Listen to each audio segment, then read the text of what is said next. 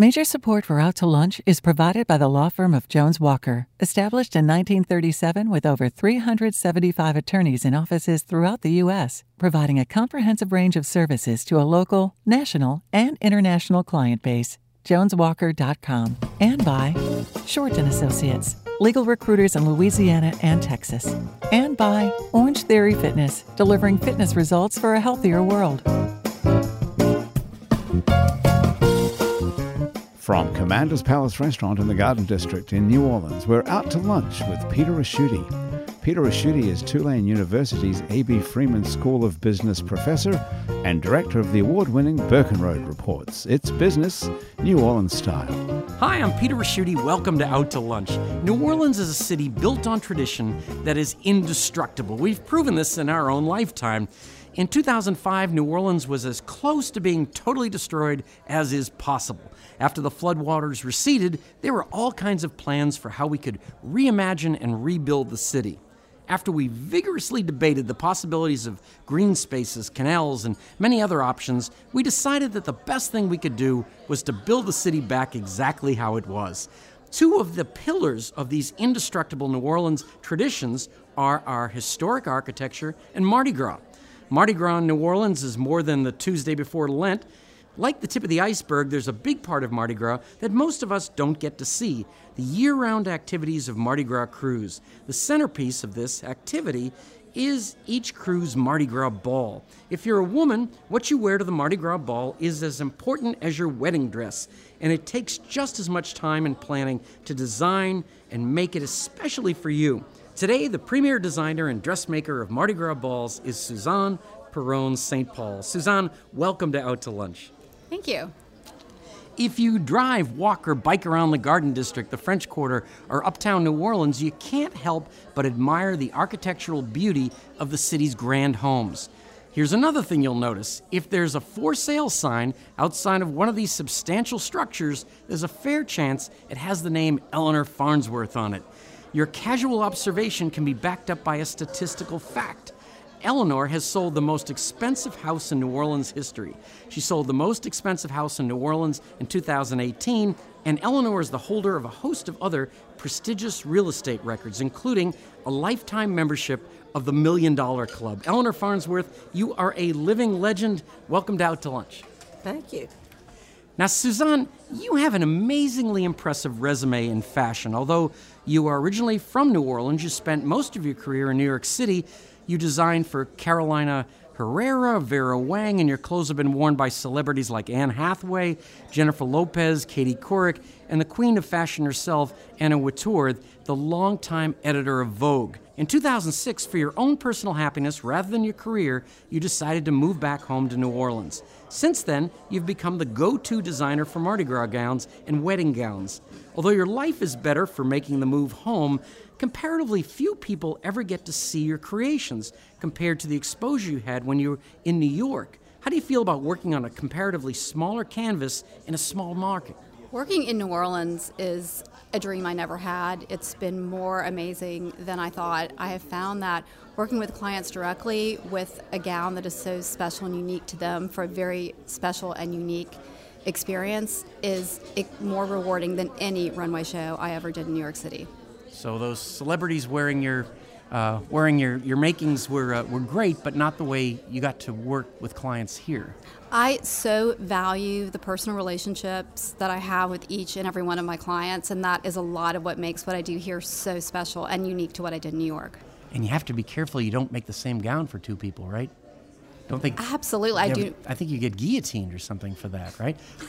I don't make this. I don't make a gown twice. There may be elements that repeat within fashion, but I do not recreate any gown. And they're so elaborate and so beautiful. How long do they take to make? Well, working with anyone who's a queen for a Mardi Gras ball, we generally start almost a year in advance. Part of that is because of the time investment in the beading, but these amazing young women who are part of the debutante class are in college, and many are not in mm. college in New Orleans. So it's a scheduling issue as well as a timeliness of creating all the steps of the gowns. This is quite a project. Does a wedding ga- uh, gown take that long? A wedding gown can take as long. Generally, we don't do the same level of beading, so it's something I can take care of in a much shorter period of time.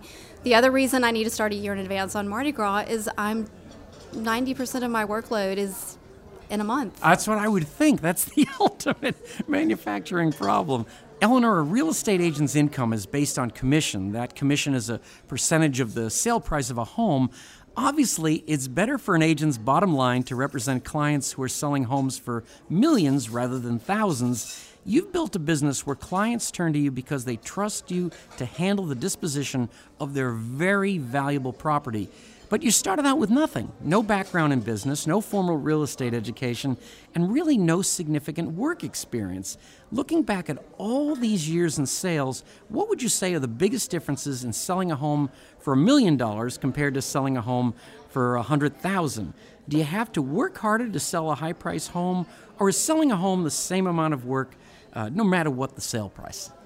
Well, selling a home requires the same amount of skill, work, uh, dedication, confidentiality.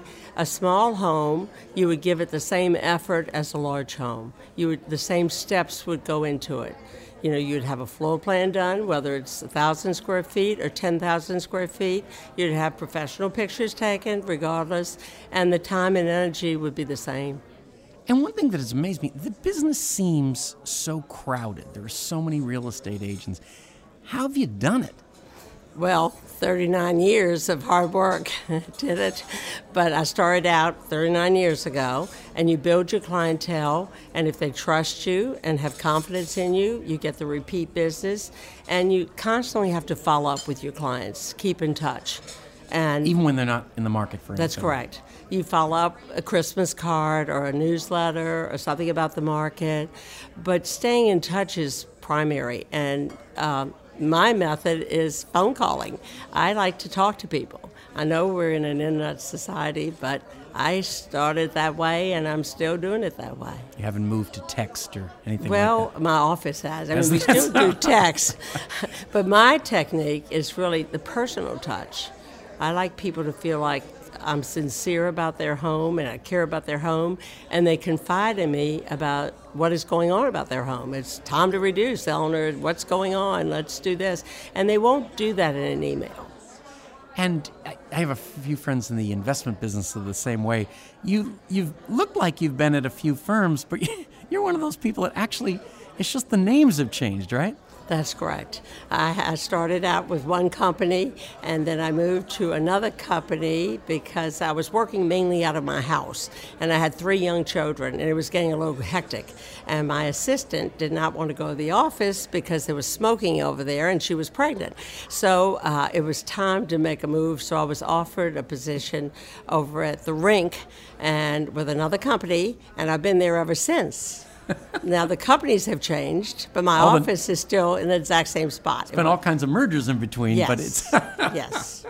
You're listening to Out to Lunch. I'm Peter Ricchiuti. I'm talking with realtor Eleanor Farnsworth and fashion designer and manufacturer Suzanne Perron. Suzanne, what got you into sewing in the first place? I mean, you're it's kind of a it's a in a way it's kind of a lost art, right? I fell in love with sewing from my grandmother and my mother. They both were extremely talented in sewing and design. My grandmother actually taught sewing at Country Day, and I've had a few clients whose moms took sewing from my grandmother. my, my, my mother then also followed in her footsteps, and uh, when I was younger, I was growing in ballet company, and my mom was the costume designer and it's something I always loved. When I was about five years old, I wanted to sew. I got a child sewing machine, and I said, I will be a fashion designer one day. It worked and it worked. This, but you didn't. As much as you may have been a great seamstress and a family of sewers there, you didn't come to this originally with any kind of business background. How did you learn that, and what did you, what do you know now that you wish you had known way back then? Just the experience in New York City working with so many different designers and working within the industry, seeing production, seeing what things cost, seeing what, how many people were involved in creating a garment gave me a lot of the background to set up the business and know what to expect.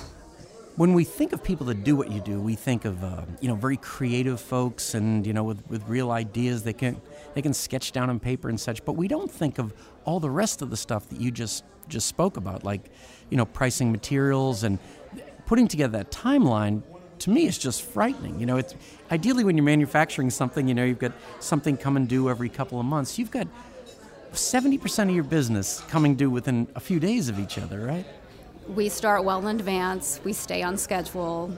We stay very dedicated to meeting every deadline. Even if it's a deadline in the summer, I still make sure I meet it, even though it's for a dress that would be in February. Now, do you have a big uh, wall that's got, got, a giant timeline with dates on it? How does it work? We have a giant calendar. I was kind of hoping you did. You both are in the top end, the luxury market here. Uh, two things. One, is it all old money or is there new money coming into town? I find new money coming into town. My last two sales have been um, to parents that have bought places for their children. And also, I sold a large place in the French Quarter as a second home. So I find we are getting some new money coming in. And new markets. I mean, that's not what you would have expected off the top of your head. No. But I find um, some of the largest homes that have sold recently are to out of towners for second homes. I wish my parents had bought me a home. I, sorry you brought that up now I think about it. but what about what about yourself? How did you you were from New Orleans, but that's a tough market to break into and yet you've become kind of the queen of all this. How did you get known in the community that you need to be known in? Well, I started out focusing mainly on bridal gowns with all of my experience from Vera Wang and also in, in, part of the business plan and how would I make this work? How do I take a product that is extremely labor intensive, where labor is the most expensive part of what you're doing? What niche would someone spend that kind of money to have a dress that doesn't look like anyone else's, is u- unique to them, perfectly fit to them? And so that's, that's why I decided to pursue bridal. And being in New Orleans, it was very clear that there was also a need within the debutante market. So I started doing a handful of debutante gowns for Rex and other organizations. And within three years, I was asked to do a queen. And I had two the first year. And then a few years later, it grew until I had as many as a dozen in one year.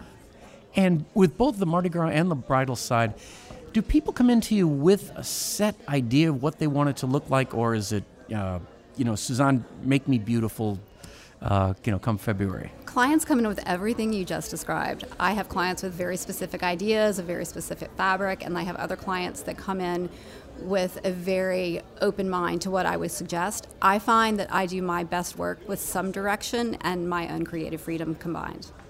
Can you tell when they walk in the door which one they're going to be? I don't. I won't know until I sit down and start visiting with them. and you know, Eleanor, I ask you kind of the same question. What makes a uh, a successful client to work with? Which are, and then which ones are kind of more difficult? What are some of the instances? I would think, for instance, when you have a house that isn't selling and you have to convince them to lower the price, that would be kind of a you know might be a little bit of a battle there. It is difficult. Nobody wants to lower the price. Everybody wants top dollar. So what you have to do is educate them on the market, show them what is sold, show them the comps, and then they eventually get a little realistic and they will lower the price if it sits out there long enough. And what what should we look at to determine uh, whether a market is softening? I guess one would be start to see some prices lowered. The other would be what did uh, maybe takes longer to actually get a transaction? Well, when you get an abundance of homes, right now we're heavy on listings, and it's a buyer's market right now. And, uh, you know, it varies. Uh, for a while there, we were getting multiple, two years ago, we were getting multiple offers. There wasn't enough inventory. But now we're getting overflow of, you know, the homes in certain price points. And so they can be real picky. And buyers are just being extremely uh, confused because they have too many choices. So it just takes them longer to make a decision. And then the economic times right now affect it too because they just aren't decisive. Things like the ups and downs of the stock market. Right. All like of that Interest affects rates. it. The rates, everything affects it. Uh, but right now we're heavy on listings. You know what I'm surprised about is I think if we were in a different market like a Phoenix or something, you might say, well, supply is outstripping demand because they're building too many homes. But with what you're working with, these these things were built like in 1900, so uh, it must be more on the demand side, right? The supply side isn't changing overall. I guess the supply in terms of what's for sale is changing. Right. We're getting more listings out there, and then the uh, change in direction. The young millennials and all want everything done. They don't appreciate the older homes as much as my vintage did. We love the old homes and love to renovate. They like something done, a move-in condition, and they like all the amenities. They prefer a stark white house with modern uh, everything done. They don't want to take the challenge. I've heard antique people on the show say that the uh, that they don't want to have their grandparents' brown, brown furniture, furniture, anymore. No, yes, they don't want brown furniture, and they don't appreciate the beautiful moldings and the millwork that we ho- have in these homes. So it's now taking a more of a special person to buy them. Now, Suzanne and Eleanor, this is the part of the show we call your brother in law. You're spending some quiet time at home away from work when the phone rings. It's your brother in law. Usually he only calls to get a, an invitation to dinner, but this time it's different. This time your brother in law has a business proposition for you. Suzanne, your brother in law says you're ignoring 50% of the potential market here in New Orleans men. Men might not be motivated to spend months getting fitted for a suit that they're only going to wear once, but there are plenty of men here that would be happy if they could find more fashionable clothes that are available here in New Orleans. Your brother in law says that with all your contacts in the New York fashion world and the example of your own success in New Orleans, you could entice someone in men's fashion to move down here and raise the bar of the men's fashion scene. Your brother in law is even prepared to go spend time in New York and meet some folks if you'd set up the meetings for him and pay his expenses. What do you tell your brother in law? Is he on to something? Is there room for a men's fashion industry here in New Orleans? I don't really see a men's fa- fashion industry here in New Orleans because of the, how labor intensive men's suits are. And there are so many amazing manufacturers in Italy and overseas that can fill that niche. Possibly a great men's retailer could come in, but I don't see there being a place for custom here. Um, one of the things you just said was that it was so complex. Is it more difficult to make men's clothing than women's clothing? Yes. Wow, I never knew that. If you think we of, think about it less. Well, think about the collar and the lapel and the pocket and the lining and the inside pockets, and you probably have buttons on and a placket on your sleeve. All of that is labor. I'm going to have more respect for my suit now. This is great. now, Eleanor, your brother in law says one of these days you're going to want to slow down or even retire. I, I don't think he's right on this, by the way. he says that when that time comes, you can still run your business and make just as much money as you do now if you have your own brokerage. Your brother in law's just got his real estate license, and he suggests that he go into business with you and launch Farnsworth Realty. Farnsworth Realty will be made up of a bunch of young agents who you handpick and train, and your brother in law will manage everything else. What do you tell your brother in law? Is Farnsworth Realty a good idea? Sounds like a disaster to me, but uh, I've always been an Indian and not a chief.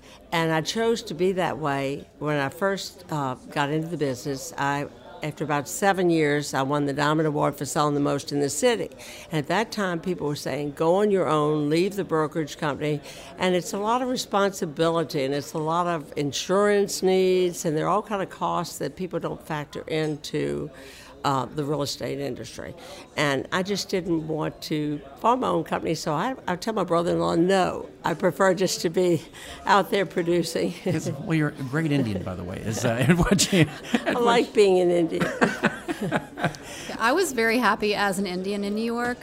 And I started this business because I wanted to live in New Orleans more than I wanted to own a business. And what was it? I mean, you certainly were in the fashion hub. What was it that made you say, I want to go home? My mom and my dad and my sisters and my nephews and Pastor Christian and everything about family that was special to me and unique that didn't exist in New York. Let me ask you each a question. Um, you look like the kind of people who would gladly, you know, share advice. Uh, if um, a young man or woman, maybe probably a woman, came to you and said, "I'm just starting out in this business," assume they weren't going to be direct competitors. What would you tell them? I'll start with Suzanne. What would you?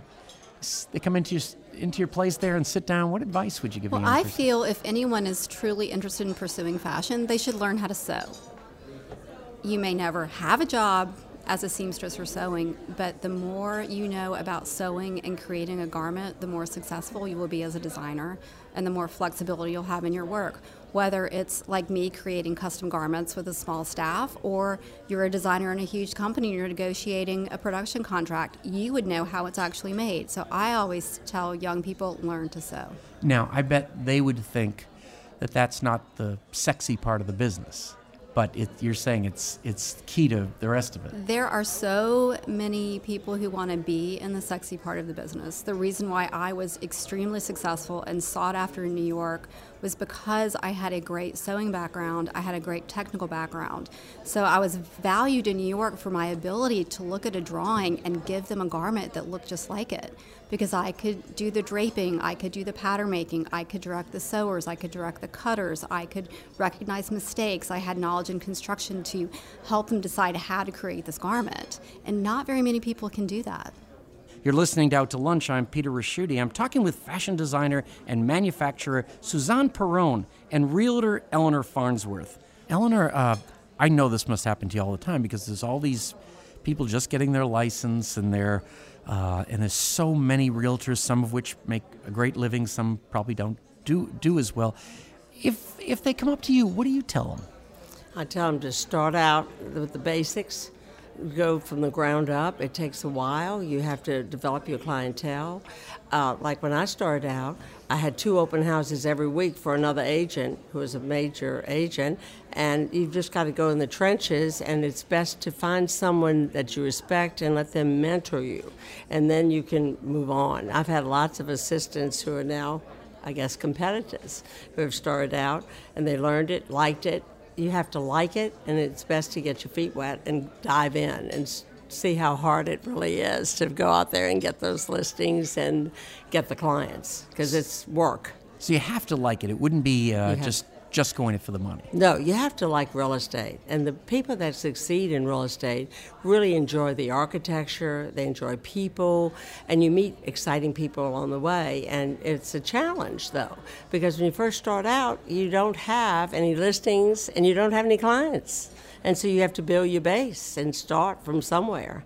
And so it's best to learn under someone that is already in the field. And in these 39 years, a lot has changed, but most recently, the the online uh, options, uh, Zillow and things like that. How are you confronting that? Well, uh, you have to confront it because they always are on there and they're always calling, and usually they have the wrong information because Zillow cannot be monitored by us. So therefore, they sometimes post the wrong pictures of homes, and all people call you and say, "Well, I saw you this house listed, and you're saying this price. You're saying three million, and they're saying two million, and Redfin is saying it's only worth five hundred thousand. And so you, there's a lot of misleading information out there. But you just have to go with it and um, work with it. But we deal with the MLS, so we put all of our listings. If you're with a brokerage, you put them all in MLS, and usually that is the correct form of advertising and the right information. And Suzanne, you uh, everybody seems to be dealing with internet and less personal uh, ways of selling, but you would seem somewhat immune from that to a point. Is that would that be correct? Well, there are definitely plenty of people who see my work on social media, but my the way I reach my clients is at the events. There's not there's no better way to reach a client than for them to see a bride walking into the church or a queen walking onto the ball floor. And Eleanor, I mean, we in a way it's kind of the same way. I would imagine a lot of your work is not only repeat business but referrals. Exactly. That is the major part. I know when Freeport-McMoRan moved down here, I sold to one Freeport executive, and then I inherited all these Freeport executives. and I was driving down to the Meridian Hotel, picking up these guys every day. It was the International Hotel and I would pick them up. And the doorman finally said, what do you do for a living? And because every day I had a different man in my car driving them around when they made that so car. rumors get started. In every grand institution, even one as magical as Mardi Gras or as majestic as the Garden District, there is a place where creativity meets business. At that juncture, you find a human being, a person who is responsible for making the magic happen. Suzanne and Eleanor, you're both great examples of the magician behind the curtain, the person who works in the background to allow beauty and pageantry to take center stage. It's been great to have you both come out from behind the curtain and join me for lunch here today. Thank you both for taking the time to be part of Out to Lunch. Enjoyed it. It was a pleasure. My guests in Out to Lunch today have been Eleanor Farnsworth, realtor at Gardner Realtors, and Suzanne Perron St. Paul, owner and designer of Suzanne Perron. You can find out more about Eleanor and Suzanne by following the links on our website, itsneworleans.com. The producer of our show is Grant Morris, our technical producer is Eric Merle, and our researcher is Maggie Mendel. You can listen to the show and to past episodes of Out to Lunch wherever you get podcasts, including Spotify, and at itsneworleans.com. If you want to know what we look like, you can find photos from this show on itsneworleans.com and It's New Orleans Facebook page. These photos were taken today by Jill LaFleur. You can find more of Jill's photos at lafleurphoto.com. Out to Lunch is a production of INO Broadcasting for itsneworleans.com and WWNO 89.9 FM. I'm Peter Ricchiuti. Thanks for joining me. I look forward to meeting you again next week around the table here at Commander's Palace for more business, New Orleans style, on Out to Lunch lunch. Out to Lunch is recorded live over lunch at Commander's Palace in New Orleans. Commander's Palace serves lunch Monday to Friday, jazz brunch on Saturday and Sunday with live music, and dinner seven nights a week. Mitchell Foreman wrote and performs all the music on Out to Lunch. You can hear Mitchell's music anywhere great jazz is sold or streamed, and at mitchellforeman.com. Major support for Out to Lunch is provided by the law firm of Jones Walker, established in 1937 with over 375 attorneys in offices throughout the U.S., providing a comprehensive range of services to a local, national, and international client base. JonesWalker.com and by Short and Associates, legal recruiters in Louisiana and Texas, and by Basics Swim and Gym and Basics Underneath Fine Lingerie, the It's New Orleans Happy Hour podcast, and by Orange Theory Fitness, delivering fitness results for a healthier world.